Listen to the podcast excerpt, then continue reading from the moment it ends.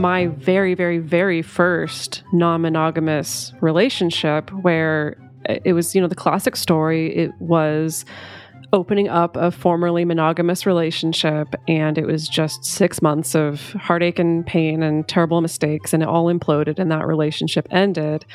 And when I got to the end of that relationship, I didn't feel that sense of, ooh, failed experiment. Let's let's not try that again, right? I learned my lesson there. I'm just going to retreat back to the safety of monogamy, which some people make that choice, and that is the right choice. But I got through that, and I remember distinctly feeling, oh, wow, that really sucked, and that was really painful. And also, I know that I felt more like myself than I've ever felt in my entire life. And what do I need to do to get this better the next time around? Welcome to Normalizing Non-Monogamy, the podcast where we interview incredible people from across the entire spectrum of non-monogamy to hear their fascinating stories. We strive to bring guests on the show who have a healthy approach to non-monogamy. However, it's important to remember that everyone does it a little bit differently, and the views and opinions expressed by our guests do not necessarily reflect our own. Additionally, we produce this show for entertainment purposes only. Please be aware that we aren't doctors or therapists. Consult a medical professional for anything regarding your health that you might learn about on the show. Enjoy! Well, welcome to episode two eighty-nine. We're Finn and Emma, and today we have an interview, a conversation with the Multiamory crew. All three of them, Dedeker, Emily, and Jace. Yeah, this is this has been a while in the making. It has been, yeah. We just had to wait for them to write a book. So anyway, yes, this is an amazing conversation. It is not just about their new book, which we're going to talk about in one second, but it takes lessons from their book, strategies from their book, tools from their book, and weaves it into their personal journey. And we have an amazing conversation. So just a huge ton of thank yous goes out to them for coming on, for sharing, and for for doing it a little bit different with us. Yes, their book is called Multiamory: Essential Tools for Modern Relationships, and it came out yesterday, which is May twenty-third, twenty twenty-three, and we're just super excited about their book. And, go get your copy. And about this conversation. Yeah, we are we are in no way paid to to wrap this stuff. We we checked out the book, we've skimmed through it, we're in the middle of reading it, and it is amazing, and we're super excited that it is It is practical advice that yes. you can actually apply. It's not it's not theory. Right. And it could actually be applied in any relationship. There okay. are tools that can be applied in any type of relationship. So, bottom line. Go check it out. Go check it out. Thank you, Emily, Jace, and Dedeker, for coming on, for being amazing, and for doing all of the work you do. If you're not familiar with who these people are or the Multiamory podcast, again, we highly recommend checking that out as well. Links to all of their work are in our show notes over at normalizing non monogamy dot com. Just click on the podcast tab or in your podcast player show notes, and you will learn everything you could ever want to learn about them. Yes. They have us They have us by roughly one hundred episodes. They're in the lead with four hundred. We're coming up on three hundred. Yes. So. Yeah, they do have, they have a little bit of a lead. Not that it's a competition. Not at all. It's all collaboration. It is. And with that, we'll jump into the interview for anyone who is a premium subscriber. And for anyone else, we will do our announcements. If you're not familiar with the premium subscription, you can sign up on our website, normalizing non monogamy dot com. On the homepage, just scroll down a little bit. It's a way to skip these announcements up front and jump right into the interview. But frankly, you're going to love these announcements. We pour our heart and soul into them every week. We do. We do put a lot of intentionality in them. You think you think this is hard work? Well, the hardest work is we spend six days preparing these intros. Every week. Every week. Uh, so anyway. First up, we have a virtual meet and greet. Tonight. Yes, that's tonight, May twenty-fourth. We would love to have you join us. Um, these are open to anyone. You just have to be open-minded and respectful. You can sign up at our website, normalizing non monogamy dot com. Click on the events tab. And for anyone who's not familiar with the virtual meet and greet, it's a way to come and join lots of like-minded people. We give you each a talking point. We send you into breaking breakout rooms for seven to eight minutes, bring you back, scramble the rooms, and do it again. So it's just a fun way to have lighthearted, fun, sometimes more serious, conversation with people. And it's fun for us because it's our two-hour break from preparing the intros and outros. Yes. Just kidding. That's a lot of preparing. I know. Preparing. I know. Next up, we just wanted to remind you all of our virtual community, which is five dollars a month. And it is a space for all of you to come together and support one another. And it is a, it is a virtual space with about three hundred members of the non-monogamy and non-monogamy adjacent community from around the world. Again, people show up there every day to support each other, share photos, share fun, share laughs, share loves, and even share the hard times. Mm-hmm. So we've been growing this for the last couple of years. And yeah, we're at about three hundred members right now. And we're just grateful to all of you. If you would love to learn more about it, check it out. We would love to have you. We also do monthly video Q and A's with the community. We also have a men's group and a women's group. And we also have a weekly men's group right now. And we're maybe, maybe working on launching some additional weekly uh, peer support groups as well in the next couple of weeks. So just stay tuned for that. But the point is, if you're looking for your people, we think these are probably your people. Go to our website, normalizing non monogamy dot com, and click on the community tab. And a huge, huge thank you for anyone, to anyone who is part of the community or has been in the past as well. Last but not least, a reminder to check out, as you're meeting new people this summer, our favorite way to get tested for S T Is, S T D check dot com. Using the links on our website gets you a discount, and it's only one hundred twenty-nine dollars for a ten-panel test. The using S T D check dot com is our favorite way to get tested. We love it. It's super simple and discreet, so go check it out. Yeah, and using the links on our website does support the show financially, and we are eternally grateful to all of you for that. But I just wanted to drive home the point that this is the service Emma and I use. We absolutely love it. We wouldn't be telling you about it if we didn't think it was great. And I don't think we've actually ever received a single complaint from anybody who's used this service. No, I don't think so. So if you want to send us all of the amazing feedback you have about it, we would love to hear that. And we'd also love to hear if you do have any issues with it. But to date, none that we've ever heard of. Yes, correct. And a reminder to contact us, oh, to give us point. that feedback, or to give us any feedback, or to come on the podcast and share your story. Go to our website and click on the Contact Us page. You can find out all of that information there. Send us an email or send us a voicemail. And to be clear, you don't have to have written a book or have had a nine-year long podcast running to come on the podcast. Correct. Correct. You could just be you. Yes. And with that, we'll see you all on the other side of this wonderful conversation with Dedeker, Emily, and Jace. Let's go. Well, welcome to the podcast, Dedeker, Jace, and Emily. We're really excited to dive in and talk to all of you today. Thank you for being here. Yeah, thank you for having us. It's yeah, we're we're super excited to talk to the three of you, and your book is just coming out. I think it just came out yesterday. If yes. if If my if my calendar math in the future is correct.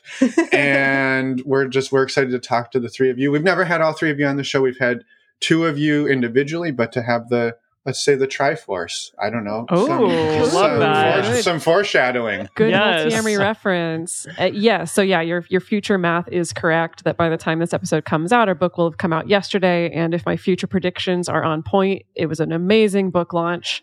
And yeah. so yes. successful. Everyone loved yeah. it. And we are just riding high right now on how successful of authors we are. Gosh. Excellent. New York Times bestseller. Here, you heard it here first. Right? Yeah. I love it. The, break, the breaking news on the non, the Normalizing Non-Monogamy podcast. There you go. I love it. Yeah, we're turning into a twenty-four hour news service, so we've, we've got a lot of hours to fill. Pivot. Yeah, it's yeah. a pivot for y'all. Well, maybe a good place to start would be just having each one of you uh, introduce yourselves at whatever level you're comfortable and maybe what your sort of relational ecosystem is personally. And maybe just to keep it simple, we'll go Dedeker, Emily, Jace. Yeah, sure. So for anyone who doesn't follow our podcast, I mean, we don't do a ton of like life updates or relationship updates on the podcast, but they do come through. It's it's hard to completely silo that information. So yeah, my name is Dedeker Winston. I work as a relationship coach and as a somatic experiencing practitioner in private practice. I've also been co-hosting the Multiamory podcast for almost nine years now, which is super exciting. And my relational ecosystem, I, I guess the main updates were at the beginning of last year, I had a huge breakup of one of my, you know, long-term cohabiting partners or part-time cohabiting partners that totally rocked my world and threw a lot of things out of whack. And then ended up in this weird, I don't want to call it an identity crisis necessarily, but sort of this weird thing where I spent probably about a year essentially like de facto monogamous just with Jace. You know, not like we decided like we're monogamous now or things like that, but it was like an extra level of resentment I had for my ex of like, oh, you dumped me and now I'm de facto monogamous? Great. Like, great. It wasn't even my choice. My goodness. But it was actually a really good year of just some healing and laying low and reconnecting to myself and like saying all those things that like single people say, but I wasn't technically single. So that was fun. Um, and then kind of just very recently, as in the past few months or so, I kind of like transitioned and like escalated a relationship with a friend and also a former partner of mine of like many, many years. And so now have been now on the other side, I've been transitioning back into my polyamorous identity and and kind of reconnecting to that for the first time in over a year. That's my that's my ecology. Love it. And it's I love that the sort of one of the themes there is transitioning relationships, because I think that's one of the things that we wanted to talk to the three of you about and your sort of whole ecosystem, but yeah. we'll, we'll get there. We'll get there. Oh, yeah. so, pa- More foreshadowing. Patience. Patience. Go for it, Emily. Yeah, my name is Emily Matlock, and I have been in, I think, a long-term relationship with these two people for all, a, over a decade now, which is nuts. And by long-term relationship, I mean it has taken many different forms, including being in a monogamous relationship for a while with Jace, then being a tri- in a triad with both Jace and Dedeker, and then moving past that. I, I think I was polyamorous in some form or fashion for about five years, but currently I'm in a monogamous relationship with a long-term partner that I've been with for Uh, it will almost be nine years as well. Our relationship is almost exactly as old as the Multiamory podcast is, which is pretty remarkable. Uh, but yeah, I I look at this show as a place where I am able to take so many of the lessons that I've learned from being non-monogamous and translate them into other areas of my life as well, even though my current relationship structure is that of monogamy. I still get to take all of the lessons that I learned from being non-monogamous for as long as I was and speaking about it on a weekly basis for as long as I have and take that into my life now. So things like autonomy, things like being able to cultivate and sort of nurture the relationships outside of my my romantic one, all of those things are super important to me. So at the moment, that's where I'm at. And it's been You know, it's been great. And I think uh, I still, even though our relationship has taken so many different forms, like these two people are two of the most important people in my life still to this day. Yeah, I love that. I love that. And I think it's the theme too, right? It's the re- like the non-monogamy, monogamy. It's the, the underlying foundations are really the same in terms of like how to how to relate to another yeah. human, and yeah. yes, you're you're adding more of them. But you know, this isn't that we've had a couple of guests on in the past, Emily, who said, you know, we tried out non-monogamy for a little while, and it didn't, it wasn't our jam, or it was, but it, you know, we're in this phase of life now where it doesn't really fit, and but we've taken all these lessons, and now we just we extrapolate them and map them onto monogamy, and our monogamous relationship is better. And I think that's such a great lesson to take away. So I'm excited to talk more about that too. Yeah. Yeah. Go for it, Jace. Yeah. So I'm Jace Lindgren. I'm the third host of the Multiamory podcast. And uh, yeah, I guess, so for me, you know, Emily gave some of that history there initially. Uh, but for me, actually, I had a relationship uh, end like right before twenty twenty. And then twenty twenty happened, and you know, I was alone in the house for like a year, and you know, then things still were a little bit rocky, opening back up again. And so I actually, aside from a few dates, two of which turned out to be cool friends that I still have today, but none that turned into, you know, what you'd think of as normally a, a romantic relationship. And so I've I've found myself in this interesting situation where, because of that, and if I talk to people about it, they'll go, "Oh, so basically you're monogamous then." And I'm always very quick to be like, "No, I'm not." And I think that something that I've said before on our show, but now I'm actually have been living it for a few years, is this idea that monogamy or monogamy and polyamory are not descriptions of how many partners you have, but they're about how you approach your relationship, like what it is that you expect or maybe require from a partner of yours. Uh, so, for example, in a relationship where one partner is dating multiple people and the other one isn't, I would almost say that the one who who isn't dating multiple people but their partner is might even be the more polyamorous of the two or something like that. Not that it's a competition exactly, but uh, but so anyway, so for me, it's very much that uh, I absolutely do not identify as monogamous at all, even though I've only been in a romantic relationship now with Dedeker for the past several years, I guess. Mm-hmm. Um, but, you know, aside from those few dates, but the fact that she's now dating someone again, that I'm one, cool with that. And two, it's like, oh gosh, that's great. You finally have somewhere else to go on the weekends every weekend. Anytime, right? uh, yeah. that, that reminds me, we, we had an interview a while back where the, the the woman in the couple was basically, when when when her husband first started dating, she was like, this is really hard, and like maybe four months into it, she basically had like this renaissance for herself where like if he canceled a date, she was like, uh-uh she's like, go you're go out you're going out, I have a movie picked out, I have a bottle of wine, and the bath is filling up, so you are yeah. leaving. Get the heck I, out of here. I don't here. care where you go, but i'm i've got the next couple hours to myself. So yes, i, I, I relate that. to that so hard. Yeah. It was that thing that it was a hard transition at first, but now it's just, I love having that time to be like, yep, I've got my shows that I want to watch or my video games I want to play or whatever it is, right? I'm, and I'm so excited about it. So yeah, yeah it's such a different different relationship to alone time than I think yeah. a lot of us are used to at first. Yeah. And I love the the what you commented on about, you know, that you've been maybe a functionally monogamous relationship, but not, you don't identify as monogamous. And there's people that uh, I've reached, or people have reached out to us and talked to us about it, like they feel like they're doing non-monogamy wrong because they're not dating, or they have two partners and that's all they have bandwidth for, and yet they don't feel polyamorous because they aren't like actively seeking out more mm. partners. And it's like, uh no, you're you're not doing anything. There's nothing to fix there. Like just mm. do it's all it's about what works for you, not not about a certain way that you have to do it. Yeah. Yeah. And I I, I think once you also touched on there that the person who's not actively dating maybe is the more non-monogamous one. And I actually think that's a really interesting take. And I, I don't disagree, and I want to come back to it, but I wanted to maybe just fill the listeners in on what we're going to try to make happen today, which is weave in the tools from your book, which has come out yesterday, obviously, right? And weave those into sort of your story and the trajectory of the three of you.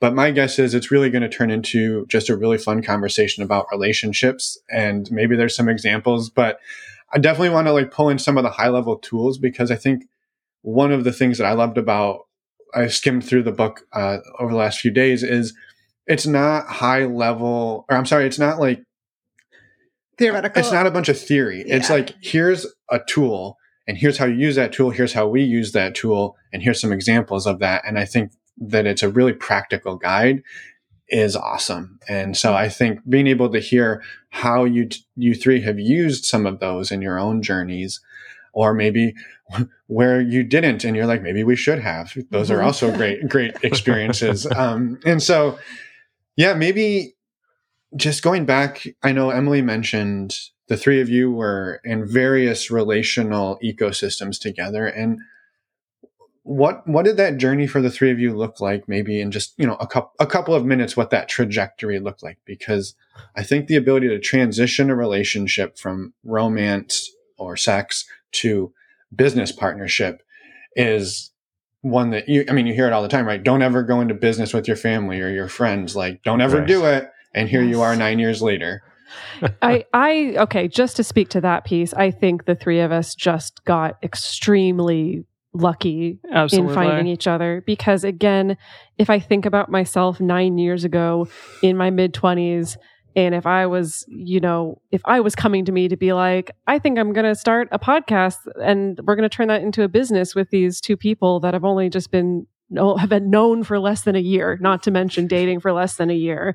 I'm going to, you know, start investing my time and energy and money into that. Like the advice I would have given my younger self was like, uh, maybe to take some time, maybe think about that, get to know these people a little bit more before you jump into that. But no, I, I think back then, at the time that the three of us met, I mean, the three of us had already been on our own individual non-monogamy journeys at that point. Like none of us were the catalyst for starting this journey by any means. You know, I had a primary partner that I was living with, and it was my primary partner who met Emily through OkCupid, and they started dating. And so then that's how I met Jace, and Jace and I started dating, you know, and the, I think at the time we were still in those big heady days of, wow, this is all new and it's scary, but also exciting and it's fun and these possibilities. I don't think any of us had even considered the possibility of something like a quad or a triad before, but we were like, wow, it's great. It seems like it's working. Seems like we all get along. This is fantastic. And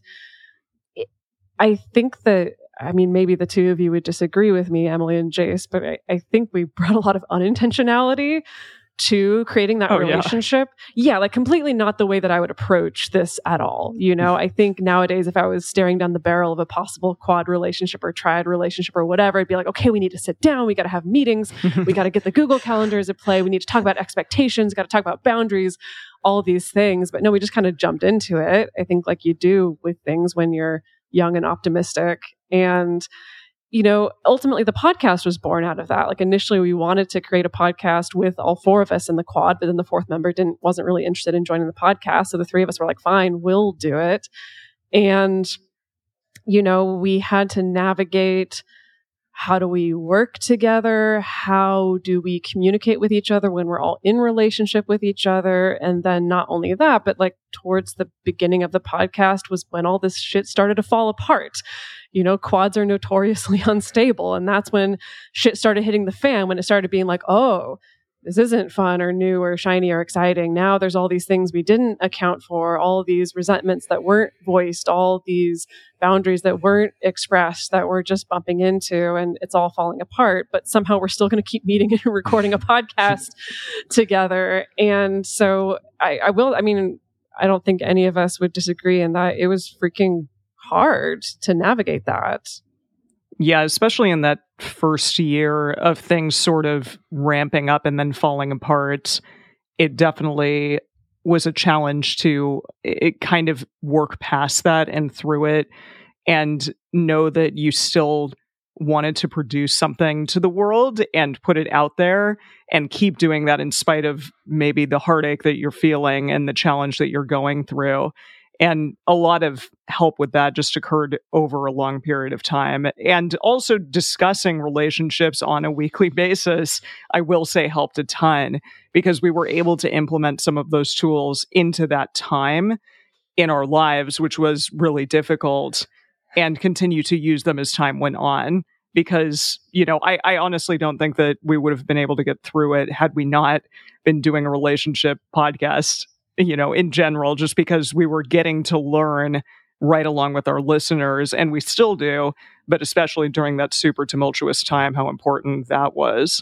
It could have been really different if we happened to be running like a sports betting podcast or something. Yeah, totally. Right. Well, I think it's, I think it's amazing that you didn't just shut it down and say, well, this is yeah. hard. Yeah. We're going to walk away, because it it was the sandbox that let the three of you explore.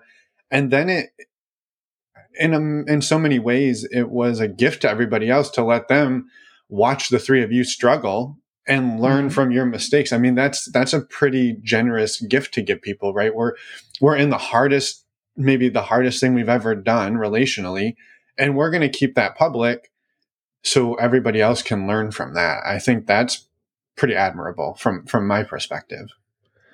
I think it also comes down to the fact that we had such a such a bad experience, in addition to having the great experience of having met each other mm-hmm. and having that good connection. But yeah. having all of that, I think, gave us a lot of perspective on how it can also go really wrong, even when you think like this, this shouldn't be this hard or this shouldn't be this terrible. It gave us a lot of perspective on that. And it makes me think about something about teachers where, like, if you think about, you're going to learn to play violin and you think, I want to have the best teacher I could have. So I'm going to find this person who's a prodigy. And they've just, the first time they picked up a violin, they were brilliant at it. That person's not going to be a very good teacher because mm. they didn't have to learn it in the same way that you will or that most people do. And so I think the fact that we hit a lot of those struggles and we made a lot of those mistakes helps us to have built better tools and to work with more people on how to avoid some of those problems than if it's like, oh yeah, it's just always been easy for us. I don't know. I've never experienced jealousy. Like, I don't know. I've never. Who are these people who are just so amazing at relationships right off the bat? It, it does make me think of my very, very, very first non-monogamous relationship where it was, you know, the classic story. It was opening up a formerly monogamous relationship, and it was just six months of heartache and pain and terrible mistakes, and it all imploded and that relationship ended. And when I got to the end of that relationship, I didn't feel that sense of, ooh, failed experiment. Let's let's not try that again, right? I learned my lesson there. I'm just going to retreat back to the safety of monogamy, which some people make that choice, and that is the right choice. But I got through that, and I remember distinctly feeling, wow, that really sucked and that was really painful.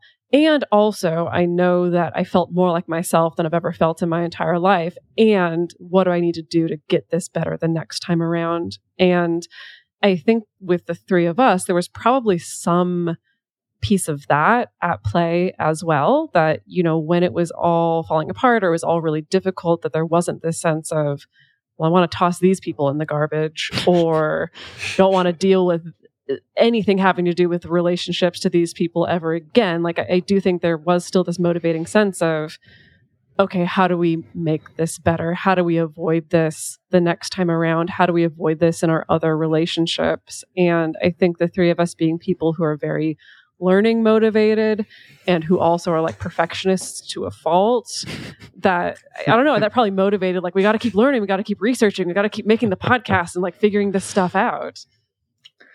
Yeah.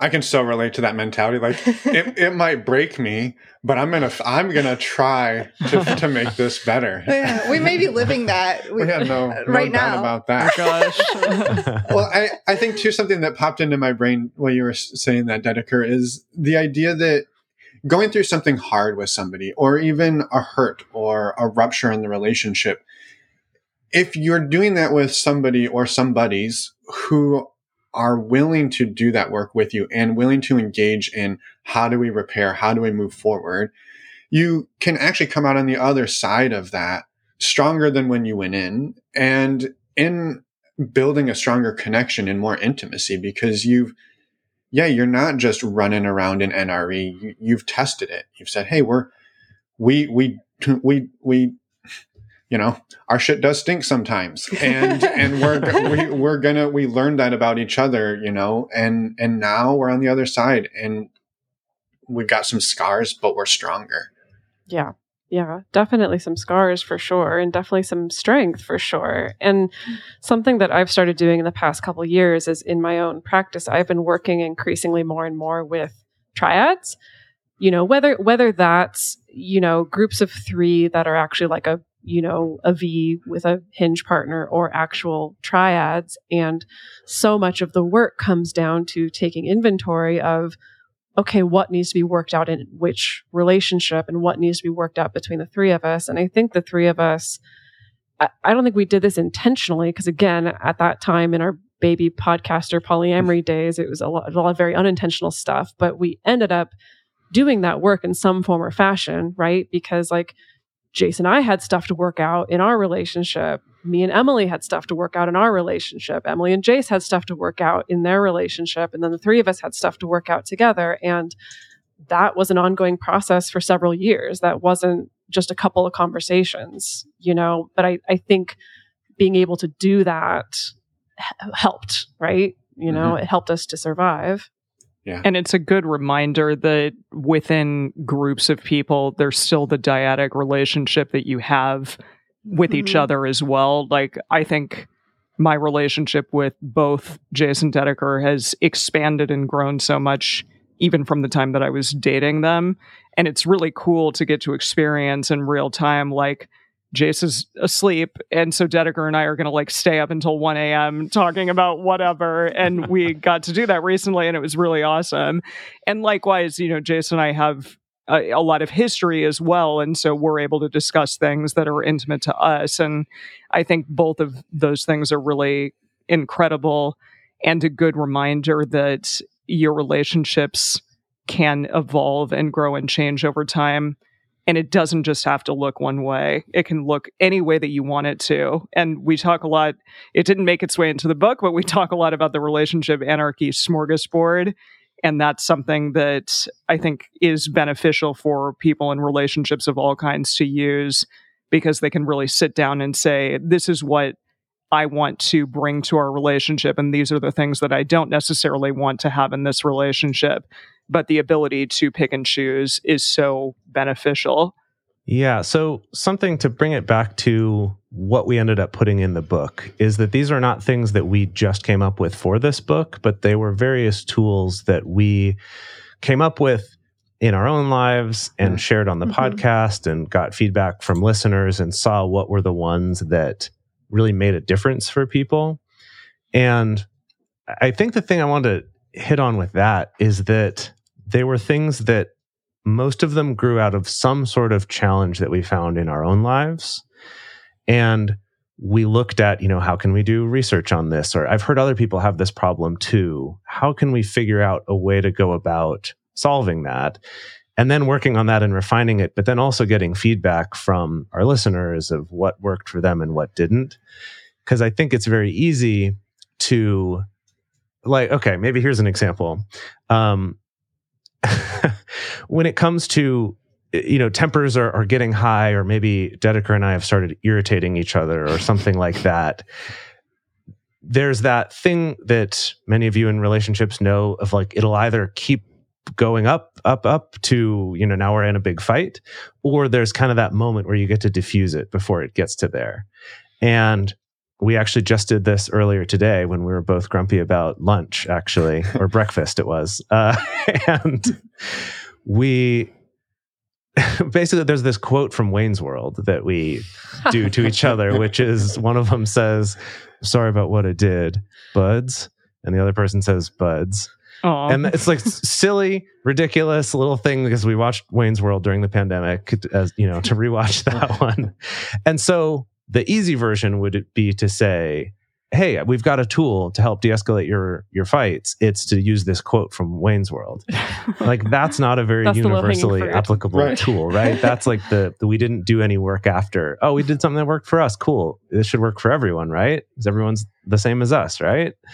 And so instead, we took those and tried to find what are the core pieces of that. And in that case, it's uh, microscripts is what that is. And that's chapter four in the book. But talking about finding those sorts of things for yourself. And it doesn't always have to be a quote from a movie.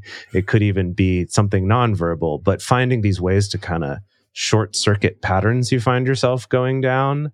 And that's something that the three of us use all the time, not just with each other, but also as a group of, like, okay, even professionally, this is an issue. Can we make a microscript to help with this? And so it's just been so cool to make things that we also use ourselves, you know? And to do the multiamory treatment on it, which is, we're not just going to give you lip service of like, oh, do this because we think it works and so it should work, but actually looking into, like, literally the research of the science of, like, why does this work? Looking into things like idiosyncratic language, which is just super, super fascinating, and being able to cl- include that in the book so that all of this feels maybe a little bit more grounded. Yeah, and I love that. And I think the the piece there of, it sort of becomes a play on the inside joke between the two of you, right? Where totally. You could do that in public, and you could diffuse a you could diffuse an argument at dinner in front of thirty people, and people might not even know what happened, right? But you right. two you two had that moment of repair that then brought you closer together. I think yeah. that's that's fun, and I And I know we, I, I'm sure I've been sitting here trying to think like, I know we do that because it's, it's sort of that almost like eating crow moment of like, I need to apologize and I'm, I want to do it, but I want to do it in like a, maybe a little bit of a lighthearted way and, and just mm-hmm. to remind each other. And, and yeah, so it's, it's not like the, I'm so sorry. I was such a, uh, but it's like, hey, like, what are we doing? Why, you know, why did we, how did we get here? Right? Yeah. Yeah. Uh, I love that example, Jace. And I also was curious. So just to bring it back a little bit to the, to the evolution of your, of your story, uh, the three of you started, well, kind of were four of you for a little bit, started three of, then three of you transitioned that. And it took, sounds like multiple years in that form, stumbling and learning and doing the podcast and figuring all that out. And kind of what was next? Where did it go from there? A, a wildly successful podcast, and here we are today. Yes, that was a simple answer. So we're we're just four years away, Emma. We're, we're there you go. Yeah. um, no, I don't know because yeah, I there, I don't know. It was that weird thing where I don't think there was a specific moment of, well, this is how we're going to label our relationship now. And that's what the next stage of this is. Mm-hmm. It's grown into this funny, I mean, the tongue-in-cheek term that I always use to describe the three of us is like we're this emotionally bonded triad that's co-parenting a podcast baby together, where it's not quite that we're just business, like co-owners of a business or co-hosts or co-authors, but we're also really close friends, but we're also family. I mean, you know, both these people are in my, my will, you know, and are beneficiaries of my retirement accounts and, and things like that, you know, where I, I don't know. I, I think that for the three of us, it's been a really nice lived example of the way that chosen family can work and can look. I mean, we sometimes tell the joke, like with our business, about how, yes, we're we're not a family business, we're a chosen family business. I love it. I love it. I I would love too to to talk maybe a little bit. You you you mentioned Dedeker at the beginning that you sort of the three of you jumped in, or I think it was four of you at that point, jumped in just, hey, we're just going to do it. Don't worry about the rules and the boundaries and all of that. And you're here, right? So I think you, you also said, well, maybe if I would go back, I would have done it different. But I think the results also speak for themselves, that mm-hmm. that you you can do it both ways. You can probably sit down and, and make a relationship agreement that's, you know, a tome, or mm-hmm. you can jump in and maybe the maybe somewhere in the middle is where probably a lot of people fall. But I, I think I'm not sure exactly what the question is here other than The, sort of around how you think the three of you were able to do it sort of ad hoc, like figure it out as you go. Because, I mean, that's frankly, that's what we've done. Um, we, I mean, we were non-monogamous for about a decade before we kind of transitioned into polyamory. And even though at that point we had had a podcast for years and we'd been talking to people for years and we, we knew all the books existed, we still kind of just jumped in blind and we're like, ah, we'll figure it out. We're, We're good people. We'll, and we're, we're hanging out with good people. So we'll all just be good people to each other. And I think that's true. And we, we actually, we had a, a couple on a couple weeks ago and their, their only rule when they got started was don't get yourself killed and don't be an asshole.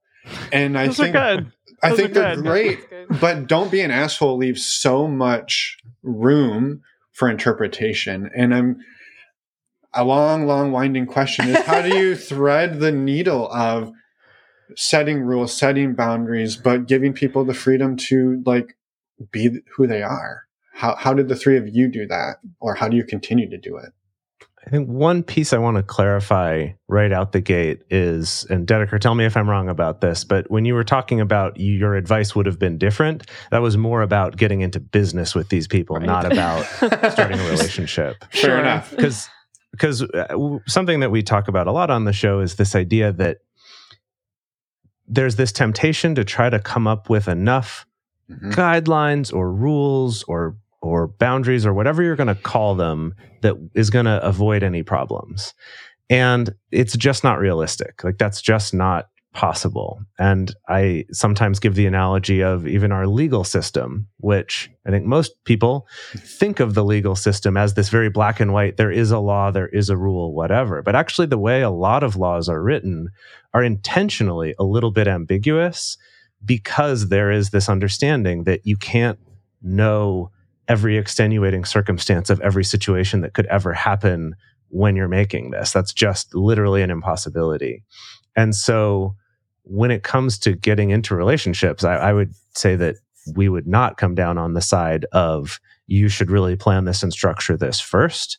And I think the reason why we all smiled and enjoyed that rule of don't be an asshole is because I think it gets to the heart of the idea that the rule itself isn't the thing, but the intention and what you're trying to do is, is what really matters. And it still might not work out, but that it does kind of get across that idea that you're not just going to make this set of rules that's going to avoid all your problems.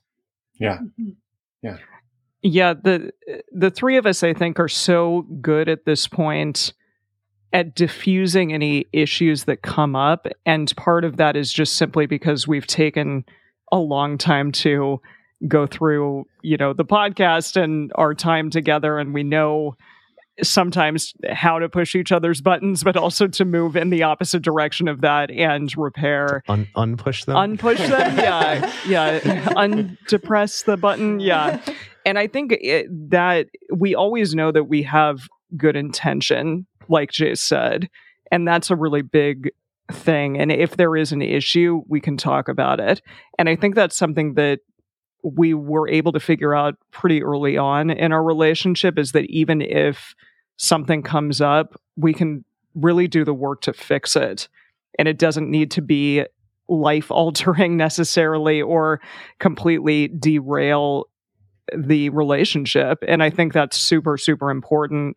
And one of the big reasons why we were able to make it work for as long as we have, even back when things were shit, we were working through it kind of in real time.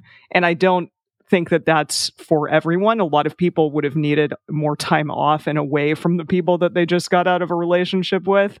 Uh, and we didn't get the opportunity to do that because we were needing to continue a business together. And I think maybe, I don't know, and maybe it really wouldn't have worked out as well had we taken that time off from one another. Instead, we really had to like get down in the mud and just deal with it. And it was good. And I think it it really has produced something stronger in the long run. So, it, but that intention is huge for us.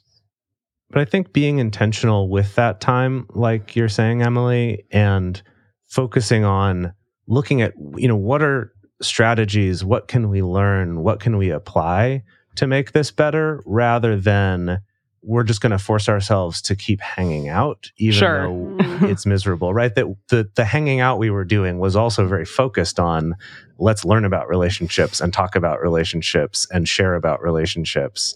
And I think that part was was key, right? That that we were actually looking at, how can we better understand this thing and find practical ways to apply it for ourselves, that then often we would try something ourselves for like a year before we would talk about it on the show, or at least for a while, to really see, is there something here?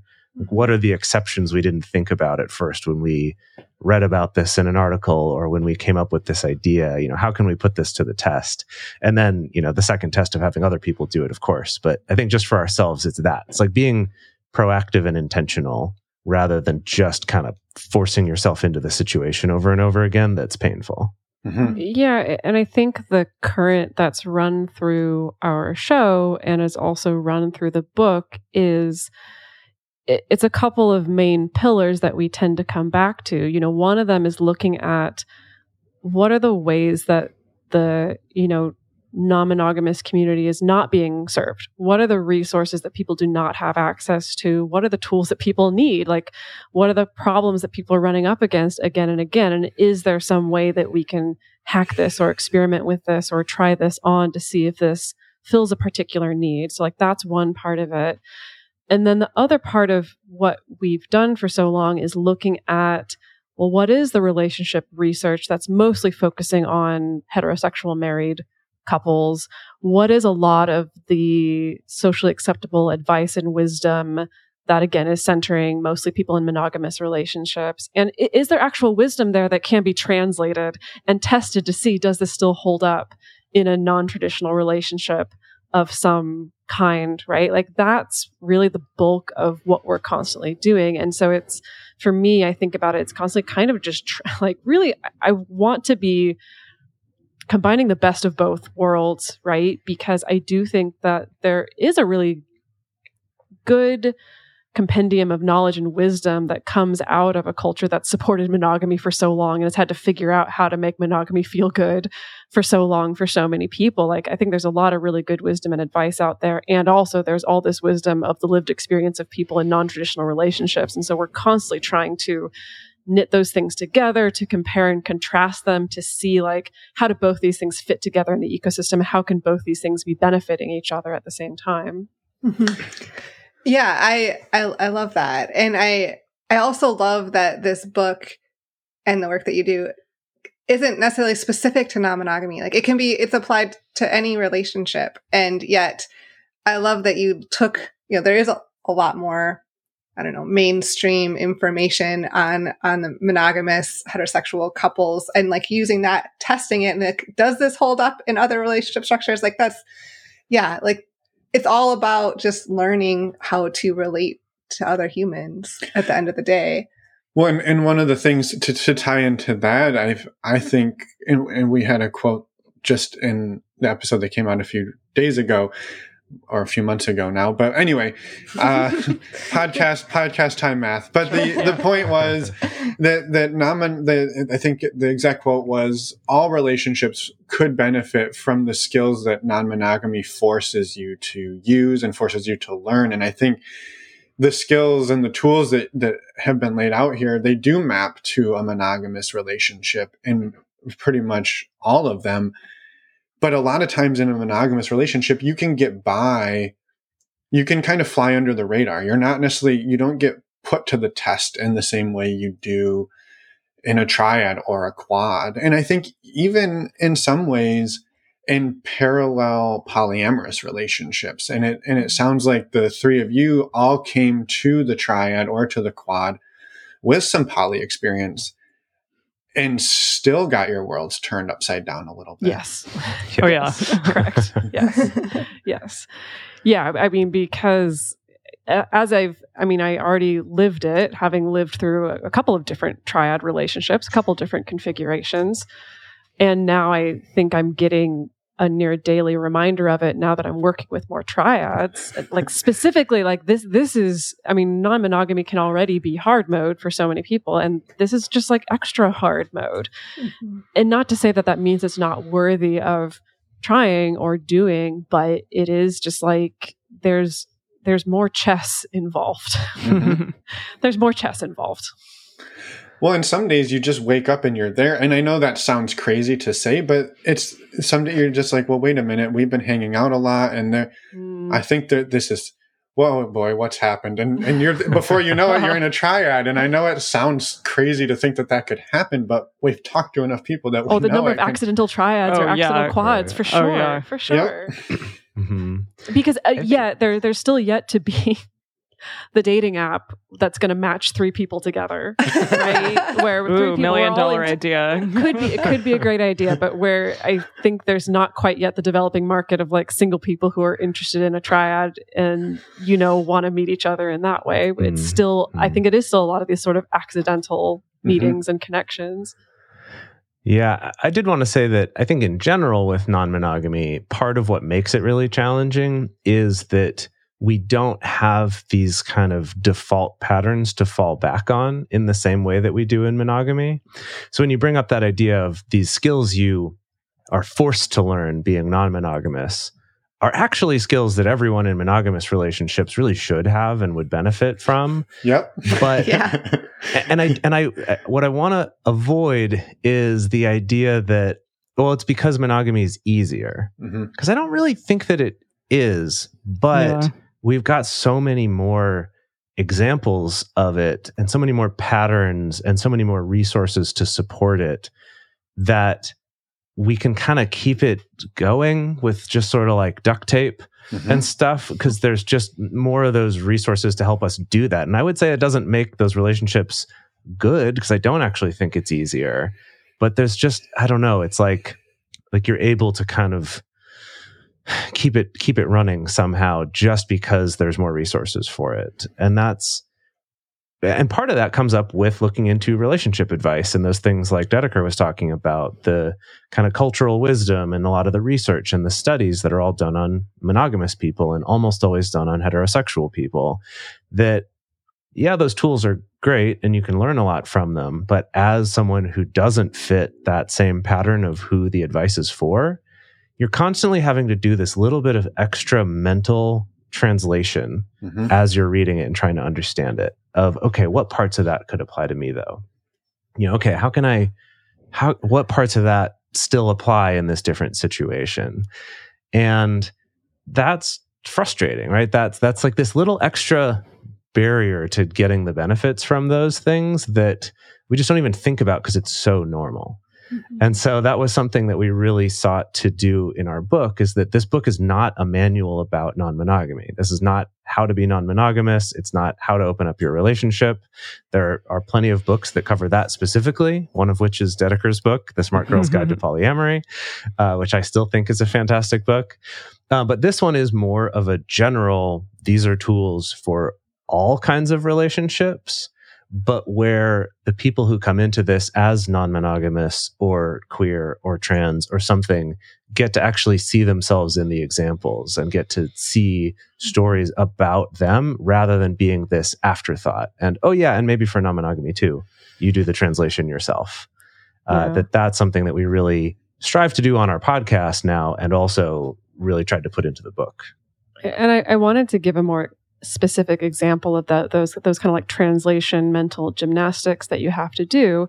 So for instance, I did the couples therapy training through the Gottman Institute, which, you know, do a lot of solid research, love a lot of their resources, but they're also really imperfect. Mm-hmm. They have not been great about dealing with non-monogamous relationships. And in their training, when they're talking about how to work with couples where there's been infidelity or an affair, they're very prescriptive in the sense that, like, well, this is what has to happen. The person who committed the affair needs to cut off all contact with the other person. The person who was the victim of the affair needs to be able to ask any question they want, be able to look at text messages, be able to look at emails, be able to get any information they want, and then you can start on the repair process, right? And I think that that framework probably has worked for some couples somewhere at some time. But when I'm working with a non-monogamous couple where you can feel like there's been a betrayal, there's been a breach of trust, maybe you even feel like you've been cheated on, but it's not based on the fact that you slept with somebody else. Maybe it's like you lied about one piece of this, or you set up a different expectation. I didn't think that was going to happen, or my metamor was actually really mean to me, you know, and so someone's a couple is working through that sense of how do we heal this breach of trust. I can't just take them through this framework of, okay, we'll cut out this other partner that you have and then let your partner seal your text messages and stuff like that. And especially a lot of couples would not want that, right? They're like, no, we are happily non-monogamous. It's just we need to work through this particular pain.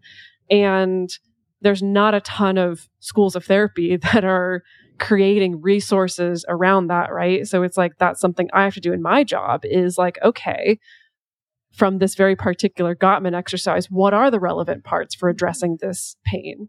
You know, when they're talking about let this person see all the text messages, I'm like, what is that actually getting to? What is it like? What's the stand-in that I can put in there that doesn't involve completely violating their privacy or doesn't involve them having to just like dump this person and throw them in the garbage, right? So that's just one example of the ways that we have to take these tools and these approaches that leave out any other relationship format and really try to get to the guts of them and then reapply them to these other relationships. Mm-hmm. Yeah. Great example. Yeah, and I was as you were as you were saying that, I'm like thinking we we interviewed a couple pretty early on where she the, actually their sort of entrance into non-monogamy was she had an affair. And then he went and had lunch with the guy and invited him to have a threesome because wow. she was, yeah. com- she's like, he's like, well, hey, she obviously is into you. You're comfortable together. what, what, what better way? And so like, that probably wasn't in the Gottman manual. Actually, no, I, I no. know that was, I happen to know I that wasn't doubt it. Maybe the next edition, we'll yeah. see. Yeah, revised, revised and updated for post-pandemic.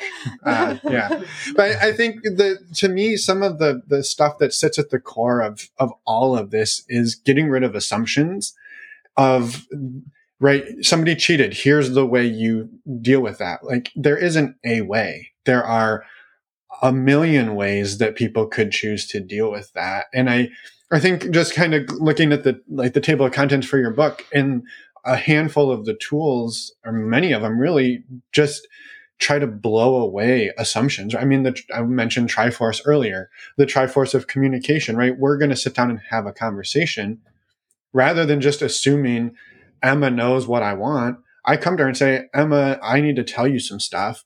All I want you to do, can you just listen? Right. And no, she's not sitting there going, how do I help? Oh my God, this is the world's hardest problem. I couldn't. And, but she knows like, I don't have to help. I'm just here to listen. This is easy. And I think it's just getting rid of assumptions of how we're supposed to do things, or this is the way they're done. And, and J C said like, yeah, monogamy isn't easier. I agree, but it's easier to make a whole bunch of assumptions. Yes. And those assumptions don't often bite you in the ass as hard as they do when there's two, three, four other partners. And you're like, well, I don't know. I just put it in coast mode. And then I realized like, well, I just screwed over three other people because I was just coasting. Like the ability to set, set it and forget it is a, is a rare thing, I think, in non-monogamy. Mm-hmm. Yeah. No crockpot relationships here. right, right. Fortunately slash unfortunately.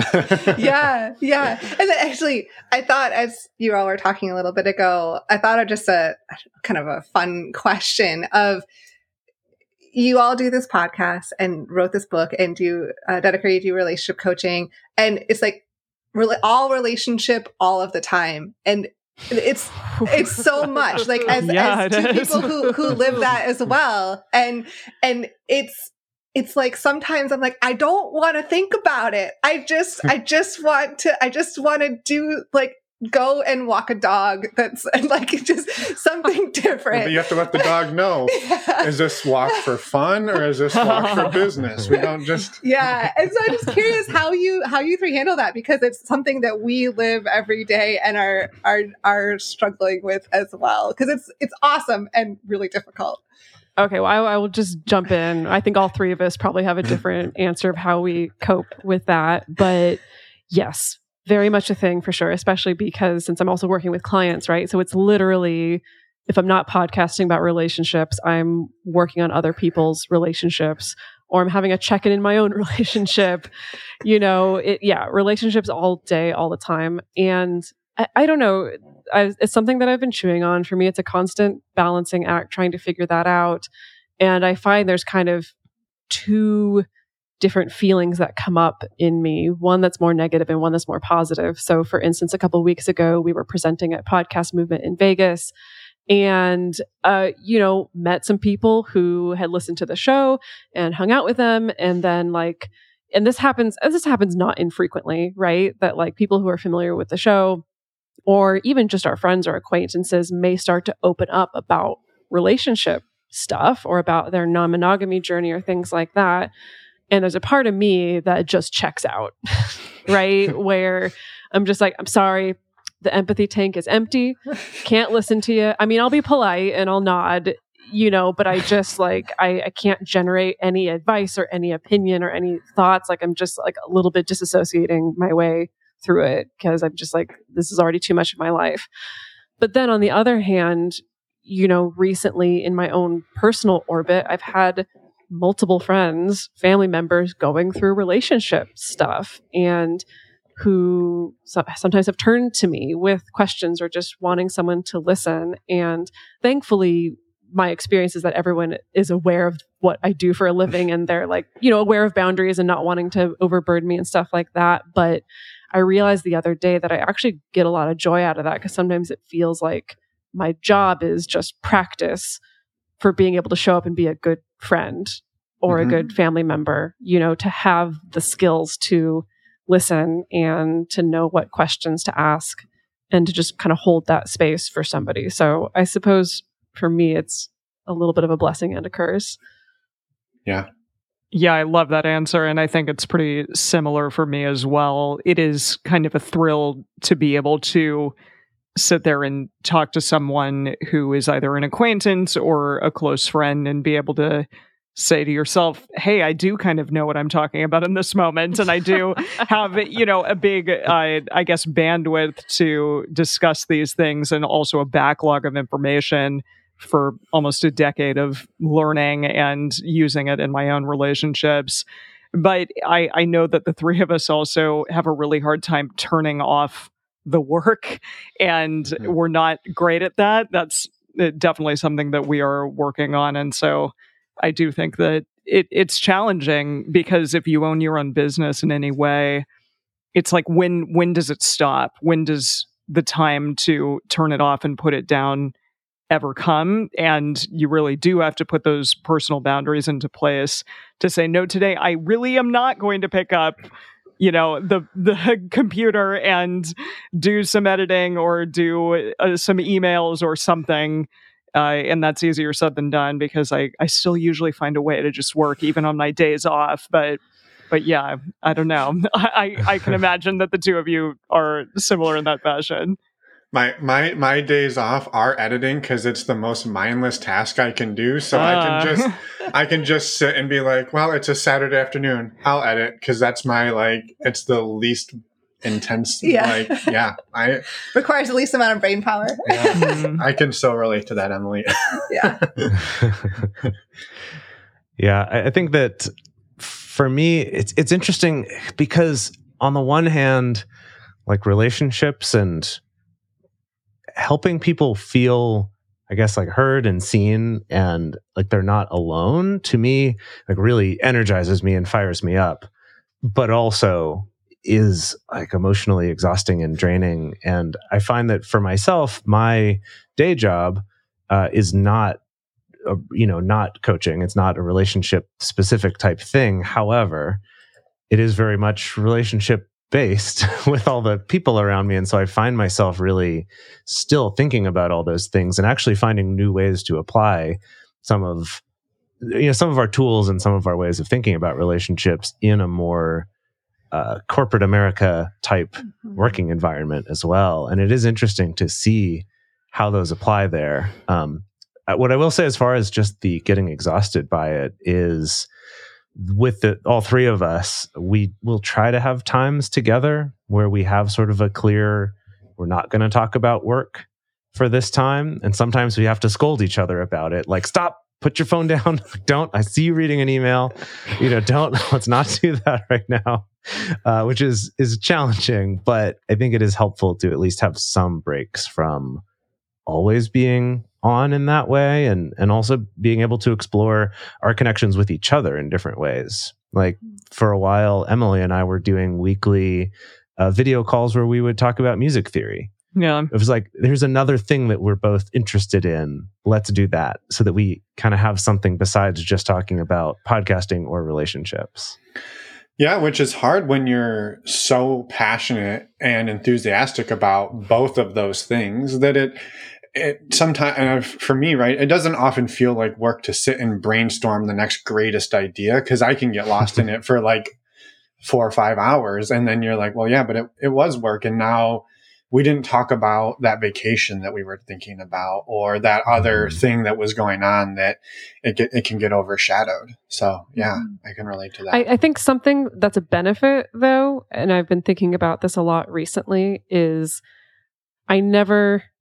have the burden of that question of, is the work that I'm doing meaningful or necessary? Is there a purpose to this work? Because there's just so much relationship suffering in the world. And and not to make a claim like we're some kind of bastions of enlightenment, like not like we're Jesus coming to save the world, but it's certainly not. It's, it's there's just such a need. Yeah. There's such a need, regardless of your relationship format. Like, so many people are suffering, or even just are confused, or have questions, or feel alone. There's such a need to be talking about these things. Yeah. Well, as humans, we all need connection, right? And that's mm-hmm. we need connection, and therefore it, you know, there's a lot of issues and problems and troubles and struggles that go along with that. And I think so often in mainstream culture and just our society over the years, sometimes that can just be like, oh, that's not like, that's not, we don't need to think about that. Like we, it's more important to do X, Y, or Z. And it's like, oh no, no, no, hang on here. Like we kind of, this is all really, really, really, really important too. Mm-hmm. Yeah. yeah. I love all those answers. I think they're all better than the answer of, we don't actually use any of these tools. So we don't actually yeah, that burned out on them. We just, we made these for you. Yeah. This isn't, this right. isn't for us. yeah. As soon as we're done podcasting, we just get drunk and high. And, yeah. and it's just arguing, arguing, arguing. And then we, right. yeah.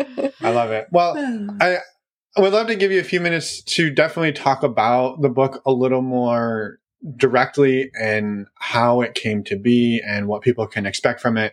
And then I might have a few thoughts on it because a lot of these things come up in our in our community as well. Mm-hmm. And just to throw a little weight behind some of these tools. But go go for it, whoever, the three of you want to share like how we how you wound up from random Uh, accidental quad to book nine years ago.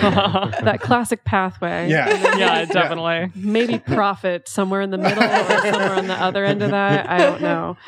Yeah. So I think what's super exciting to me in particular about the book is, now this may surprise some folks hearing this, but we very intentionally set out not to write a non-monogamy one oh one manual. Not because we didn't think that we could or that that wasn't interesting to us, but not only has the show become much more expansive than that, but also there's so many other non-monogamy one oh one manuals that are great.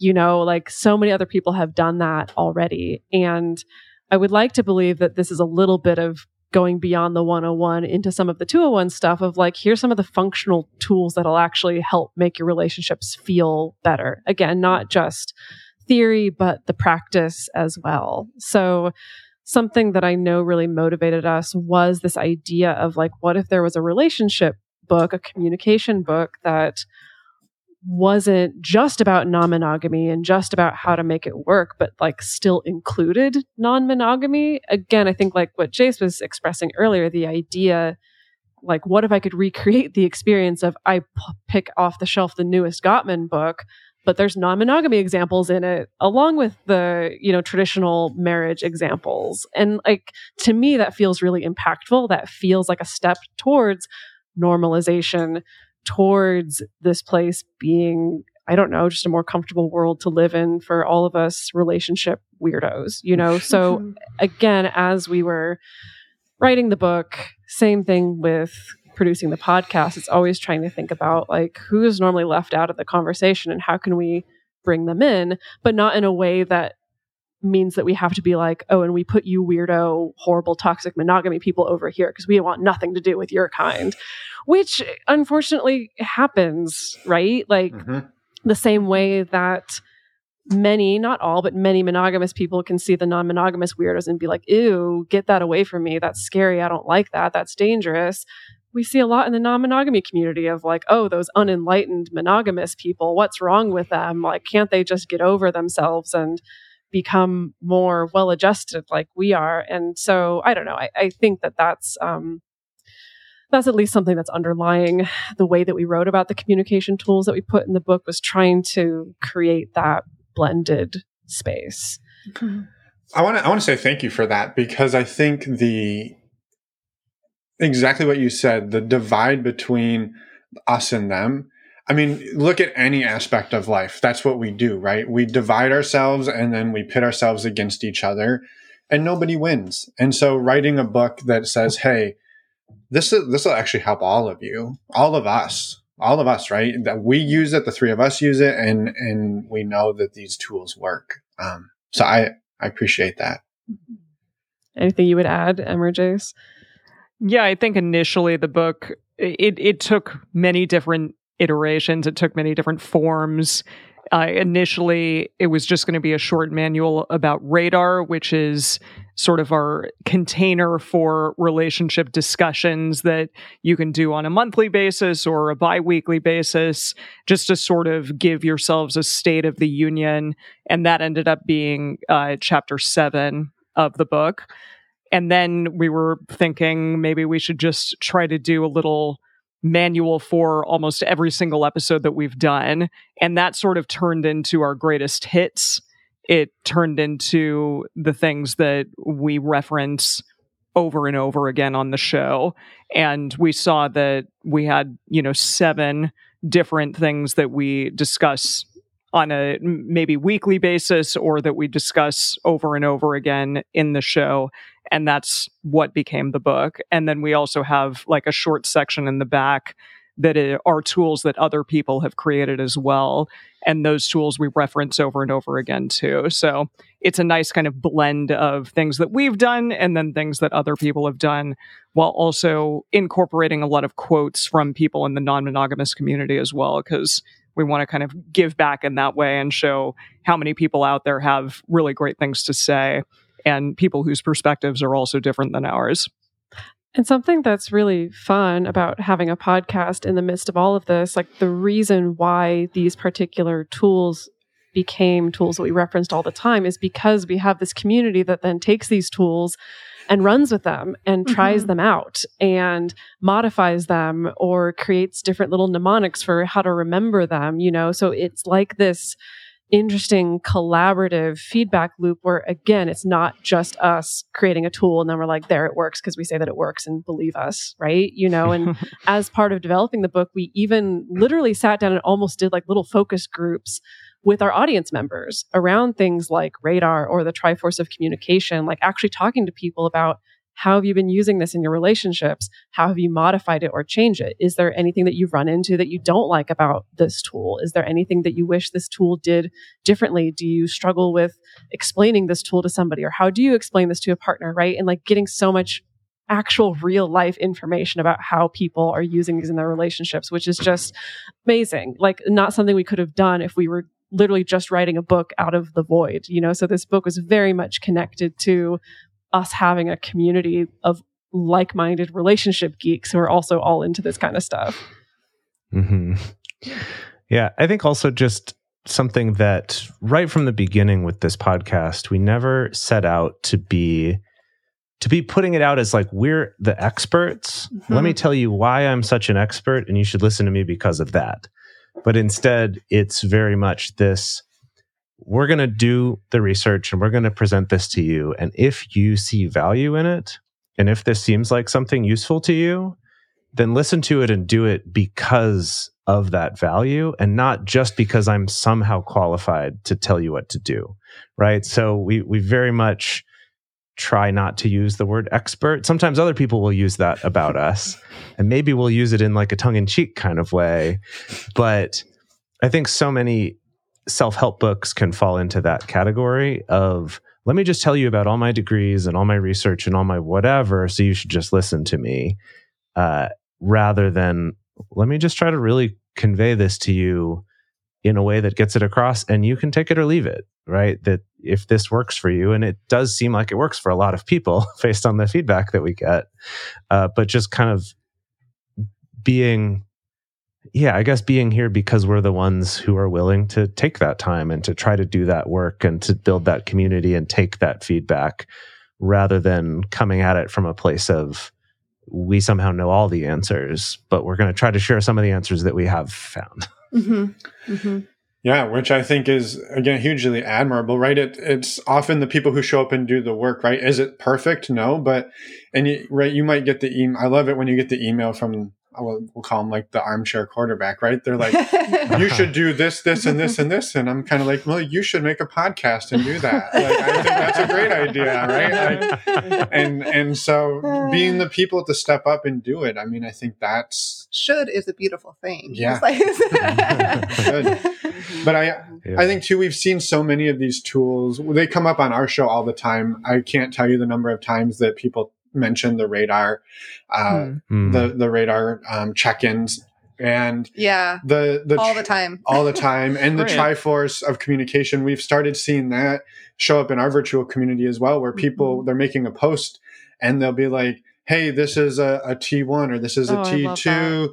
And then they'll that. often in there be like, for anyone who doesn't know, here's what this means. Here's where it's from. Yeah. And then they post their That's thing. And one. then like the feedback they get is amazing, and it's what they wanted. And it's not where, where you go into any other form and somebody's like, hey, I'm having this problem. And pretty soon it's like off the rails into mm-hmm. the woods. And you're like, well, how did we get here? Yeah. And, mm-hmm. and so it's been great from a community standpoint too. And so yes. so glad to hear that. Yes, yeah, yeah. For us I too. I think that's been huge in our community as well. And and I forget that because yeah, I think a couple of years ago, like I, I you know, I've been studying Japanese for several, several centuries Decades. now at this point. And so like I was posted in like the Learning Japanese subreddit once where I was like, hey, I'm looking for this particular resource to help me with this particular skill.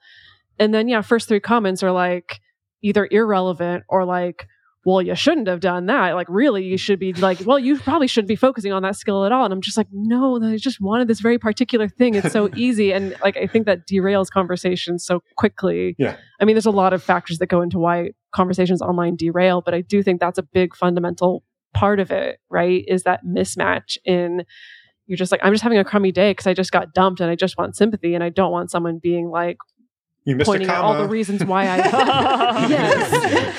yes, exactly. God. Yeah. And then our community has also now evolved into like the secret menu Triforce. Like Triforce number four is like memes, essentially. I think it's like Triforce four and it's whatever you want. So it's like, it's oh, like T four discussion or cute yeah. animal pictures. Yeah. Or like T four only jokes, or, you know, people yeah. will make up whatever their T four it's is. It's like the way people create like the sixth love language. Right. Yeah. Right. Choose yeah. your own adventure. I yeah. love it. Yeah. yeah.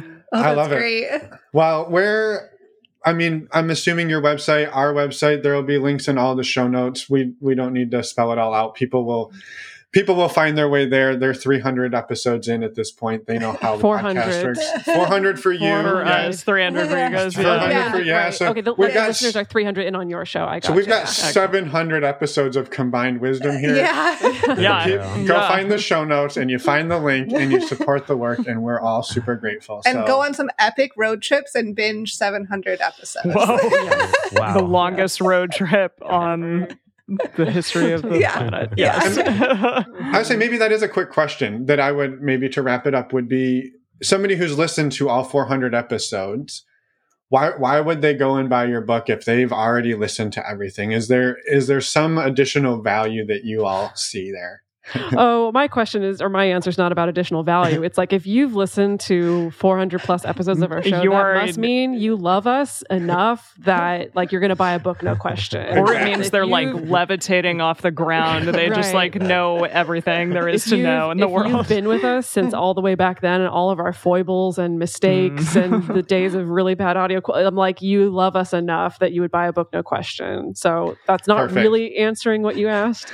It makes well, sense to get, though. To, to give a serious answer, though, part of what really pushed us to do the book was that we had put to our community, like, what do you want us to, what, what do you want to see us do next as a project? And this was back in twenty nineteen, I think. And the, the winner was a book. So even those people who are our core audience, who listen to all the new episodes mm-hmm. as they come out, wanted a book. And I think part of it is having something in a written format, and also having something that you can share mm-hmm. with yeah. people who are not podcast listeners, because mm-hmm. not everybody is a podcast listener. Yep. Thousand percent. Go for it, Emily. That was it.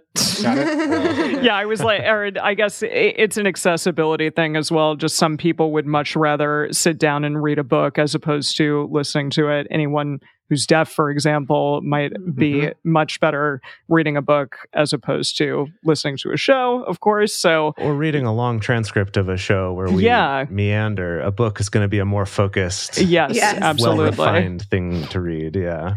Oh, yeah. And you can also, yeah, gift it. You know, like I know you can send people podcasts, but I feel like in a book, it's something more tangible. And mm-hmm. some people, that's just a better, uh, a more suited to them. Yeah. yeah. Mm-hmm.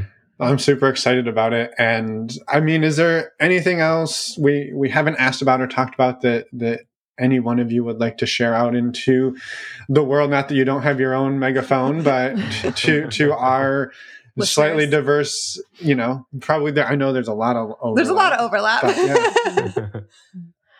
uh, you know, I, I think just to be more specific with where people can go, like mm-hmm. if they go to multiamory.com slash book, that's where you can find links to buy in all the places on Amazon, Barnes and Noble, IndieBound, things like that. Um, uh, like, to be quite honest, you know, this has been such a labor of love. Like, the podcast has already been a labor of love for nine years and writing this book as well, because people who have never published a book maybe don't know this, but um, you're not going to retire from book sales.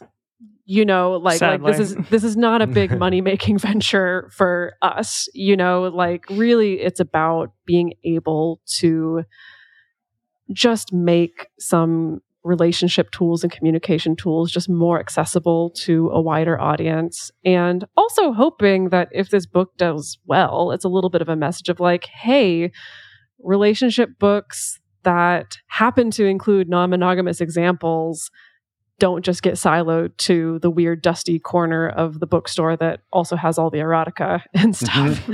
Yeah. You know, that it's like, yeah. This is relevant to a lot of people and accessible to a lot of people. I think that that would be my hope and my dream. Yeah. I love that. And, and maybe since you touched on that piece, or there was a piece in there you touched on that I would love to ask, which is where's the best place to go buy it? So maybe we're not just fueling up Bezos penis rocket version two. Like, maybe IndieBound. I mean, clearly, yeah, it, Amazon charts do matter. So yes, we always encourage people to do that. But if you do not want to fuel Bezos's penis rocket, which I completely understand, then Barnes and Noble, IndieBound, any of those places are fantastic as well. Got it. Yeah, really, it's it's if you have a local bookstore you like, you know, pre-order it with them, convince them to buy it. I know that indie bookstores are very hesitant to buy stuff that they don't know is going to sell, right? So the next Michael Crichton book comes out and they're like, yep, sure, we're going to buy a bunch He's of those because we know... He's been dead for a very long time, but well, sure. Okay, fine. Stephen King then. I'm just saying, yes, there you go. New, new Stephen King book comes out or, new, or J K Rowling puts out a new book or something. They're going to buy it because they know financially it makes sense for them. But for books like ours, unless they're really tuned in to the non-monogamy podcasting world, they might not know unless you go in and say, hey, could you order this book? I'd like to buy it through you instead of through somewhere else. And they'll probably go, yeah, absolutely. Right. We want people to buy books through us. Yeah. Uh, so doing that really helps a lot. But even if you do buy it through the big publishers, that also helps to send that message to say, mm-hmm. this is a legitimate book. This is not just some kind of weird sex thing. This isn't something... Because we've really struggled with that with mm-hmm. bookstores and placement and publishers and stuff where they're like, oh, it's a sex book, right? Because you guys do a podcast about non-monogamy. And we're like, it's really not at all. It's and they just the mo- least sexy thing ever. Sure not sexy. Like, our show is not sexy. Like, trust us. Yeah. So the, the yeah. bottom line is go buy it from wherever because... we want to show that it is a valuable tool. Yes. yes. Right. Yeah. Perfect. Yeah.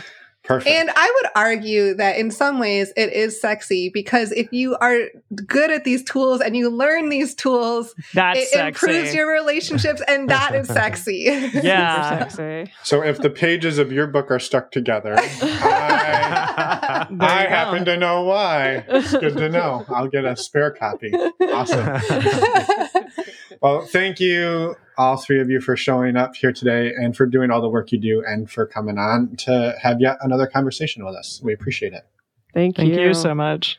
Yeah, thank you for all the work you do as well. Yeah. Of course. Thank and you. Have a wonderful afternoon. I'm trying to see what time of day it is. It's afternoon. It's dark on. All right. Take care. And we're back. A huge thank you to Dedeker, Emily, and Jace for coming on and sharing your stories and for all of the work that you've done with your book and the podcast, of course, and everything else.